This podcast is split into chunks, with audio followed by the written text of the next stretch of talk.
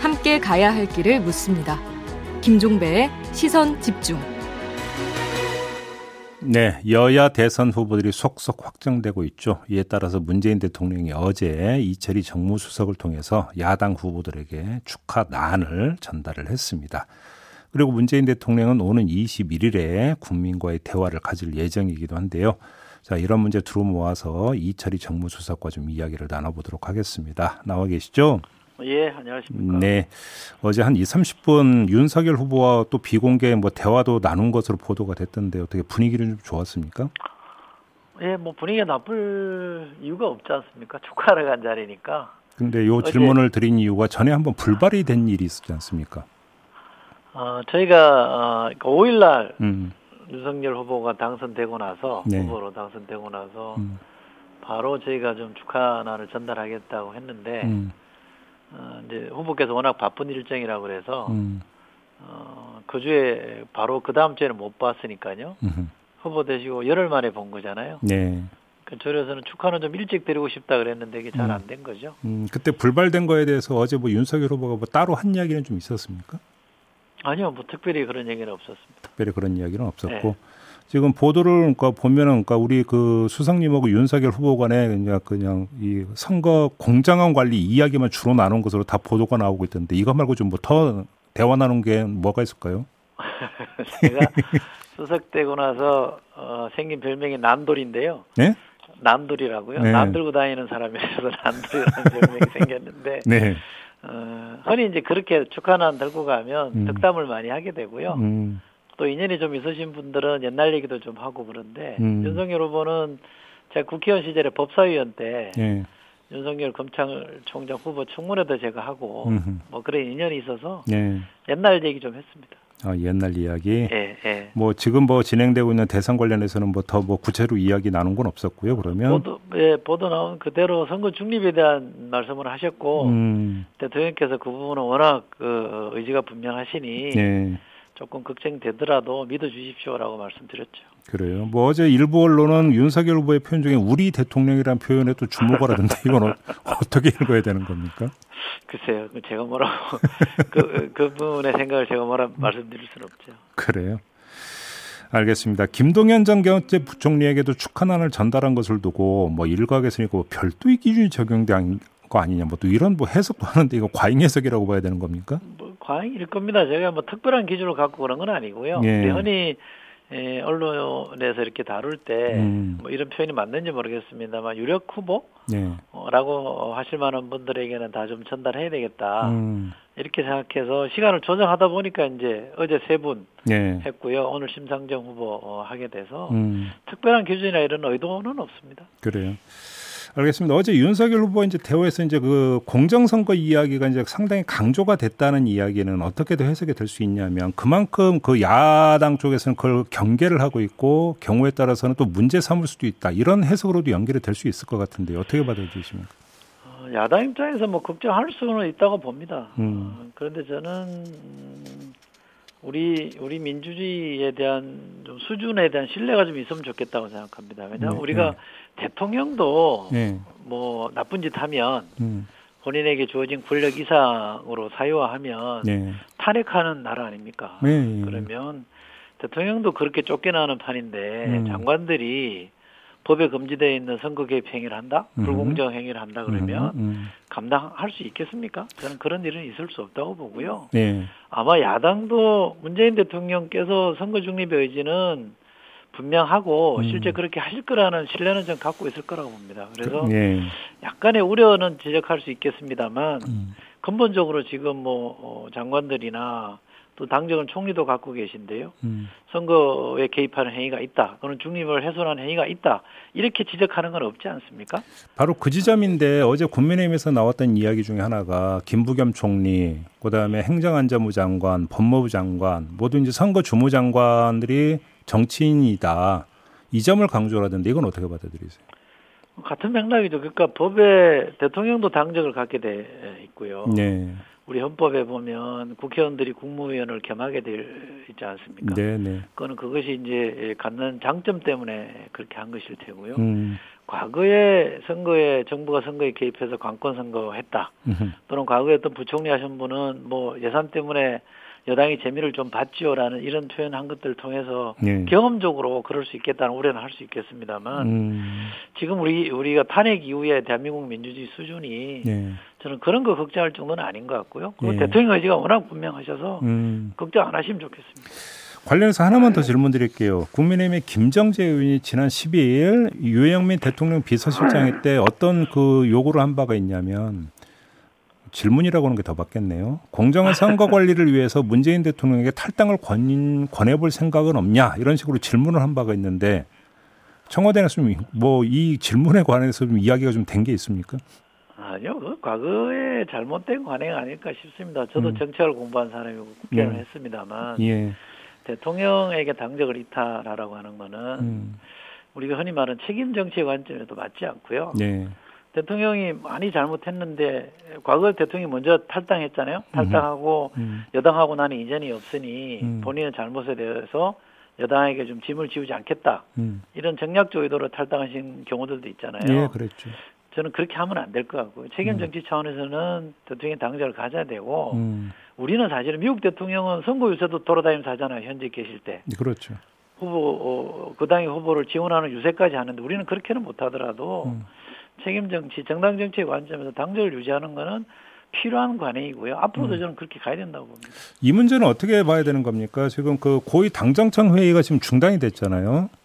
예, 이제 이제 그만하기로 했죠. 그만하기로 했죠. 네, 근데 이것도 이제 결국 그 선거 중립, 그러니까 공정한 선거 관리 차원으로 이해를 해야 되는 거죠. 그렇죠. 예. 그런데 혹시 민주당 쪽에서 이제 계속 당정 협의를 강조하던데 그럼 이건 어떻게 이해를 해야 되는 겁니까? 어, 이게 이제 상임위 차원의 당정 협의는 해야 될 거고요. 예. 왜냐하면 국회와 행정부 간의 소통이라는 건 필요한 거지 않습니까? 네네. 어, 입법이나 예산이나 이런 것들 때문에 소통을 해야 되는데 아무래도 여당과 더좀 긴밀하게 협의를 할 수밖에 없으니까 음. 부처 상임위 차원에서 당정 협의는 하고요. 예. 그러나 고위 당정청이라고 그래서 당 지도부와 뭐 청와대와 정부 총리가 참여하는 음. 이런 단위 회의는 안 하는 게 좋겠다라고 음. 해서 어, 그만둔 겁니다. 그러면 지금 그 이 고위 라인의 어떤 소통은 거- 전혀 없다 이렇게 이해를 해도 되는 겁니까? 회의체는 한 번도 가동되지 않고 있습니다. 아니 회의체가 아니라 하더라도 혹시 그러면 다른 루트의 어떤 소통은 혹시 있을 수도 있지 않습니까?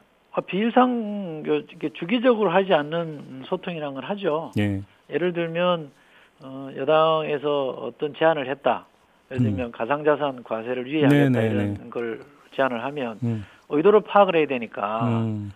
저 같은 사람이 정무수석이 나서서 소통하고 왜 그런 말씀을 하셨는지 음. 지금까지 정부 기존을 이렇게 왔는 왔다는 걸 좀 설명도 드리고 음. 그런 정도는 하죠. 그러면 예를 들어서 지금 이제 방역 지원금 문제가 또 불거지지 않았습니까? 네. 관련해서 민주당에서 청와대의 조정 뭐 이런 것들 혹시 요구한 바는 없습니까?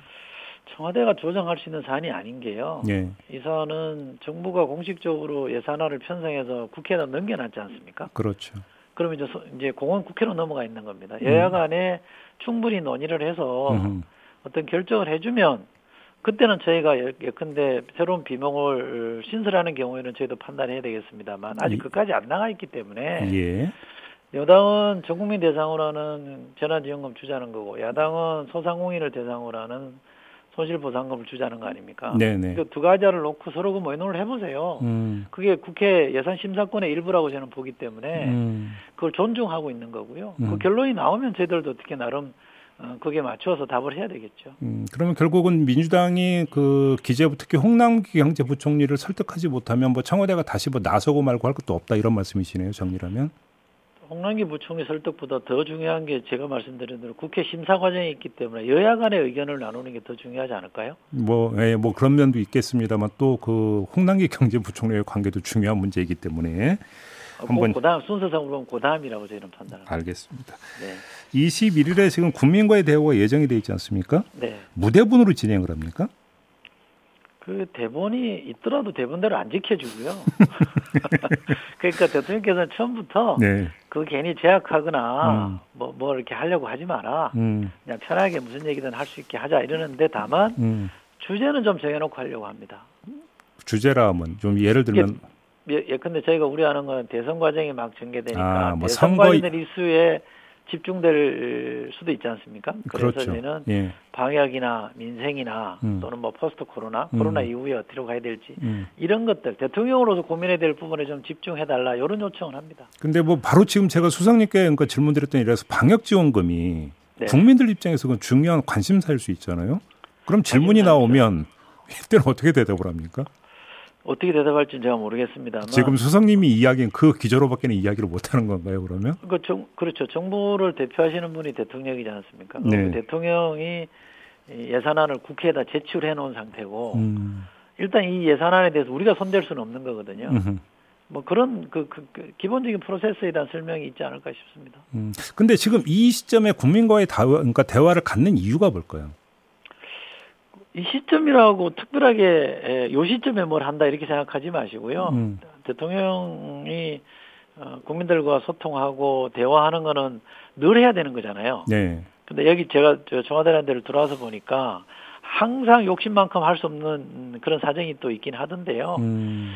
아마 내년 음, 저희가 5월 9일까지 연기니까 선거가 본격적으로 여야 간의 격돌이 벌어지기 전에 음. 에, 한 번 대통령께서 국민들과 대화하시는 게 좋겠다. 그리고 지금은 일상적 단계적 일상 회복 단계로 들어갔기 때문에 음. 방역과 코로나 상황에 대해서 대통령께서 진솔하게 한번 말씀을 일종의 국민에게 보고 드리는 자리가 있으면 좋겠다. 음, 음. 이런 판단으로 해서 잡은 겁니다. with 코로나로 이제 전환이 사실은 그럼 가장 결정적인 계기였다고 봐야 되겠네요. 저희들로서는 이제 단계적 일상 회복이라는 용어를 음, 쓰는데요. 음. 왜냐하면 일상 회복에서도 마스크는 필요하고 음. 또 우리가 방역에 고삐를 놓을 수는 없기 때문에 음.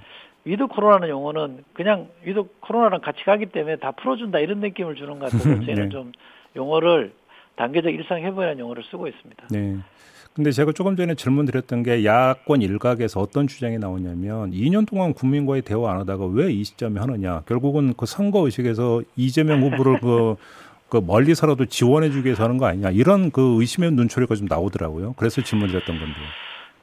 글쎄, 저, 저도 야당을 해봤는데, 야당 입장에서는 조그만 거 하나도 이제 저거 의도가 있지 않을까라고 생각하는 건 또 뭐 저는 그럴 수 있다고 생각합니다. 제가 야당할 때도 그랬으니까요. 네. 그러나 어, 대통령이라는 자리가 선거라고 해서 그러면 국정을 돌보지 않을 거고, 음. 선거라는 것 때문에 국민과 대화 안 할 거냐. 음. 그건 아니잖아요. 네. 어떻게든 국민 삶은 매 순간 계속되는 거기 때문에 음. 그 책임을 지고 있는 대통령으로서는 혼신의 힘을 다할 수밖에 없고 그 노력의 일환으로 국민과 소통하는 거다. 아마 보시면 선거 관련 얘기는 또는 선거에 에, 영향을 주는 얘기는 일치 안 하실 거라고 저는 장담합니다. 알겠습니다.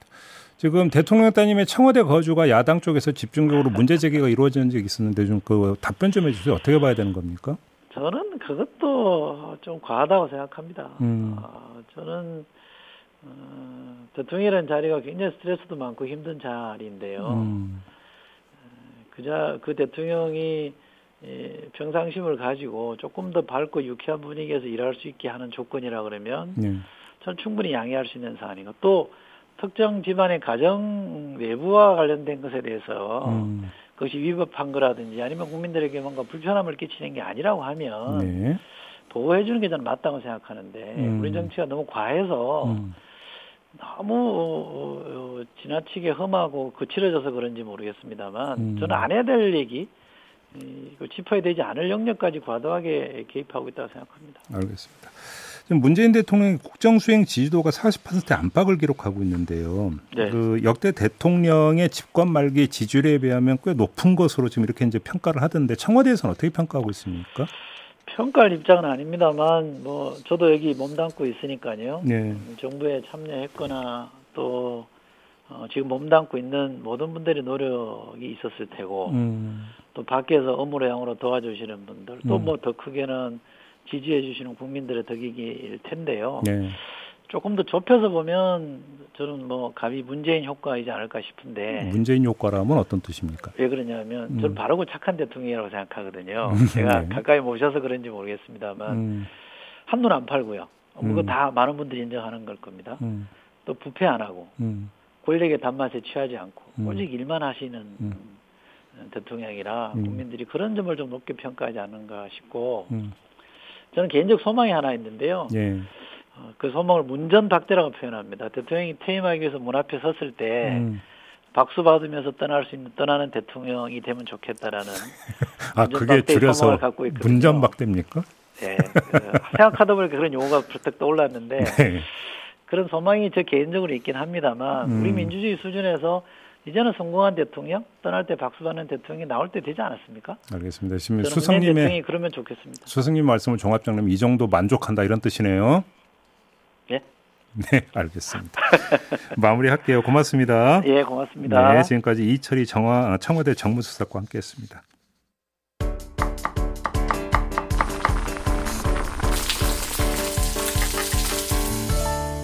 밥상 뉴스. 네, 정은정 농촌 사회학자와 함께합니다. 어서 오세요. 네, 안녕하세요. 오늘 어떤 이야기인가요? 예, 아침에 커피 한 잔 사드리지 못하고 커피 이야기 하겠습니다. 커피. 네. 아, 우리 한국인들도 커피 진짜 많이 마시죠. 네, 뭐 지난주 삼성동 코엑스에서 서울 음. 카페쇼가 열렸는데요. 예, 저도 취재차 다녀와 봤는데 생두 시장부터 에스프레소 머신 그리고 커피 부자재까지 이 커피 업계의 생태계를 확인해 볼 수 있었습니다. 어, 이런 쇼도 있군요. 예. 네, 뭐 한마디로 이제 커피에 매달려서 먹고 사는 사람들이 굉장히 많다라는 뜻인데요. 음, 예, 작년 기준으로 보게 되면 그 커피 업체 수가 약 8만 3천 개 정도 됩니다. 이 커피 업체라고 하는 게 카페까지 예, 포함되는 다 거죠. 포함해서요. 예. 그리고 국내 외식 업종 중에서 한식 그리고 치킨집 에 이어서 가장 많은 게 카페거든요. 그럴 것 같아요. 네. 예. 또, 또 많이도 마시고요. 1년에 1인당 377잔, 그리고 2018년 기준으로 약 6조 8천억의 시장이었는데, 이제 내후년에는 거의 9조 원대를 예측을 하고 있습니다. 그러니까. 야, 1년에 엄청 3, 크군요. 377잔이면 하루에 한 잔 이상 마신다는 예, 거잖아요. 저 같은 사람이만 서너 잔 마시니까요. 예. 이거는 그러니까 그 모든 한국인 네. 어린이라든지 어르신들 빼고 어르신- 계산해 보면 아주 많이 마시는. 어 그럼 편이죠. 뭐 엄청 마 신다는 이야기네요. 예, 세계 음. 수- 그 원두의 한 그 생두의 6위의 수입국인가 굉장히 커피 시장에서 큰 손입니다. 오, 수입국 6위라고요. 네, 네. 예. 근데 지금 이제 물류 문제가 불거지고 있는데 커피에도 영향을 주나요? 이 물류 아주 문제가? 큰 영향을 주고 있습니다. 일단은 송출국에서 이렇게 음. 락다운된 곳이 베트남이었거든요. 근데 네. 베트남이 세계 2위의 그 생두 수출국인데 음. 이렇게 해서 화물선이 안 잡히고 여러 가지로 어려움이 있죠. 그리고 또 겨우 이제 부산항으로 들어왔을 때 지금 우리의 그 요소수 사태의 이제 여파가 있습니다. 그래서 아예 그 비싼 좀 specialty라고 하거든요. 이 이건 아예 그냥 항공우선 비행기 타는 귀한 몸으로 오기도 하고요. specialty라는 게 아주 비싼 원두입니까? 네, 그래도 음. 예, 그렇죠. 안 그러면 이제 commercial하고 special이 나뉘는데 commercial이 보통 이제 저가, 중가 커피를 형성을 하고요. 음. 근데 이 저가 커피 업체부터 좀 타격이 올 것 같습니다. 네. 저가 커피라고 하면 이제 마트에서 파는 그 지금 여기 방송국이 또 많네요. 그 믹스 커피 같은 것도 있지만 음. 예, 이 커피 전문점 시장도 상당히 양극화되어 있거든요. 예. 그래서 뭐 한 잔에 천 원짜리 이렇게 좀 보신 적 있으세요? 지나가다가? 네. 아, 그 저기 편의점 이런 데에서 네. 아메리카노 이런 거 예. 천 원짜리 많죠. 네, 편의점도 그렇고 그리고 대형 그 부- 글로벌 브랜드 예를 들어서 이제 패스트푸드점에도 있고요. 네, 네. 예, 그리고 이제 테이크아웃만 전문으로 하는 커피 브랜드들이 굉장히 큰 타격이 입을 것으로 예측이 돼서 지금 음. 긴장감이 상당히 높습니다. 왜냐하면 음. 대형 기업은 그래도 물량을 좀 미리 확보해 놓은 게 있는데 음. 아무래도 작은 업체들은 지금 이제 원두 확보가 굉장히 어렵죠. 어, 그러니까 그러면 이제 그 원두가 이제 가격이 많이 올랐다는 얘기 이- 이유가 근데 물류 때문만이에요? 아, 그렇진 않습니다. 기후 위기 가 굉장히 큽니다. 오. 이 커피 생두 시장은 국제 거래가가 이제 기준인데요. 그러니까 주식을 하시면 좀 단박에 알아보시더라고요. 이게 선물 시장이에요. 아. 그래서 내년을 예측하고 이제 미리 이제 가격들을 이렇게 조정들을 하는데 예, 지금 보통 전 세계 1위의 생산국이 브라질입니다. 네, 예, 브라질이 이번에 그 냉해를 입었어요. 그래서 아하. 거의 생산량의 30%가 줄었다라고 합니다. 예. 그래서 1파운드당 거의 2 달러 20센트? 그러니까 음. 이게 200 지수가 되게 중요한데 2달러까지 치솟으면 굉장히 어려워진다고 하더라고요. 보통 이제 그 1달러에서 왔다 갔다 해야 되는데 어, 두 배로 뛰었다 이런 거네요. 네, 그러니까? 그래서 수입 업체에다 음. 여쭤보니까 킬로그램당 거의 작년에 뭐 2,000원, 3,000원 하던 것이 지금 이제 뭐 운송비나 여러 가지 부가세까지 다 붙이면 거의 6,800원에 이렇게 수입을 해야 되고 오. 그러면 이 생두를 볶아서 커피를 이제 팔아야 되는 그 원두 업 체 업체는 한 거의 8,000원대에 이 생두를 받아야 되니까 오, 네 배가 뛰는 거네요. 아, 그러면? 예, 그렇죠. 네. 하방으로 내려갈수록 이 가격 압박이 상당히 커지고 있습니다. 음. 그런데 말씀 듣다 보니까 그러면 이런 아주 그 무식한 질문이 성립이 되는데 꼭 마셔야 되나요? 아, 뭐, 오늘 생명수를 끊겠다, 이런 댓글들이 굉장히 많던데요. 예, 이제 한국의 직장인들에게 뭐 커피는 그 필수제이자 생명수입니다. 실제로 농촌경제연구원에서 이 원두가 농산물이거든요. 음. 생두가. 그래서 음. 조사를 해보면 필수제의 성격에 아주 많이 가까워지고 있다라고 이야기를 하고 있고요. 어, 이제 필수제가 되고 있다. 커피가. 예, 그리고 오. 앞에서 말씀드렸다시피 이게 워낙 업계가 촘촘하게 연결이 돼 있어서 이제 생태계이기도 하고 생존이기도 합니다. 근데 커피를 안 마. 아까 그 커피 관련 업체가 8만 몇 개라고 그랬죠. 8만 3천여 개가 됩니다. 그 업체가 이제 결국 직격탄을 맞는 거니까. 그렇죠. 그래서 자영업 단계도 있고 그리고 네. 수많은 수출입 업체가 함께 엉켜 있기 때문에 굉장히 어려운데 예. 아 문제는 전망이 이렇게 확실히 좋지가 않아요. 왜냐하면 브라질에서 냉해를 입은 게 뭐 이렇게 콩에만 입은 게 아니라 나무 자체에 냉해를 입어서 아. 이것이 향후 몇 년 동안 가겠는가 이런 불확실성 때문에 상당히 지금 업계에 긴장이 높거든요. 그러니까 생명수에서 끊지는 못한다더라도 네, 두잔 그렇죠. 마시던 걸 한 잔으로는 줄일 거 아닙니까? 네네. 커피 커피 가격 이 오르면 네. 이러면 또 커피 관련 업체한테 또 이것도 타격이 되는 거 아니에요? 아, 아주 큰 타격이 될 거고 지금 네. 그래서 창고가 비어가고 있다라는 아주 불안함이 많이 올라오고 있습니다. 야, 그러면 커피 가격도 조만간 뛸 거다 이렇게 봐야 되겠네요. 네, 천 원짜리 아메리카노 드시기가 이제 쉽지 않을 것 같은데요. 아, 그런가요? 네.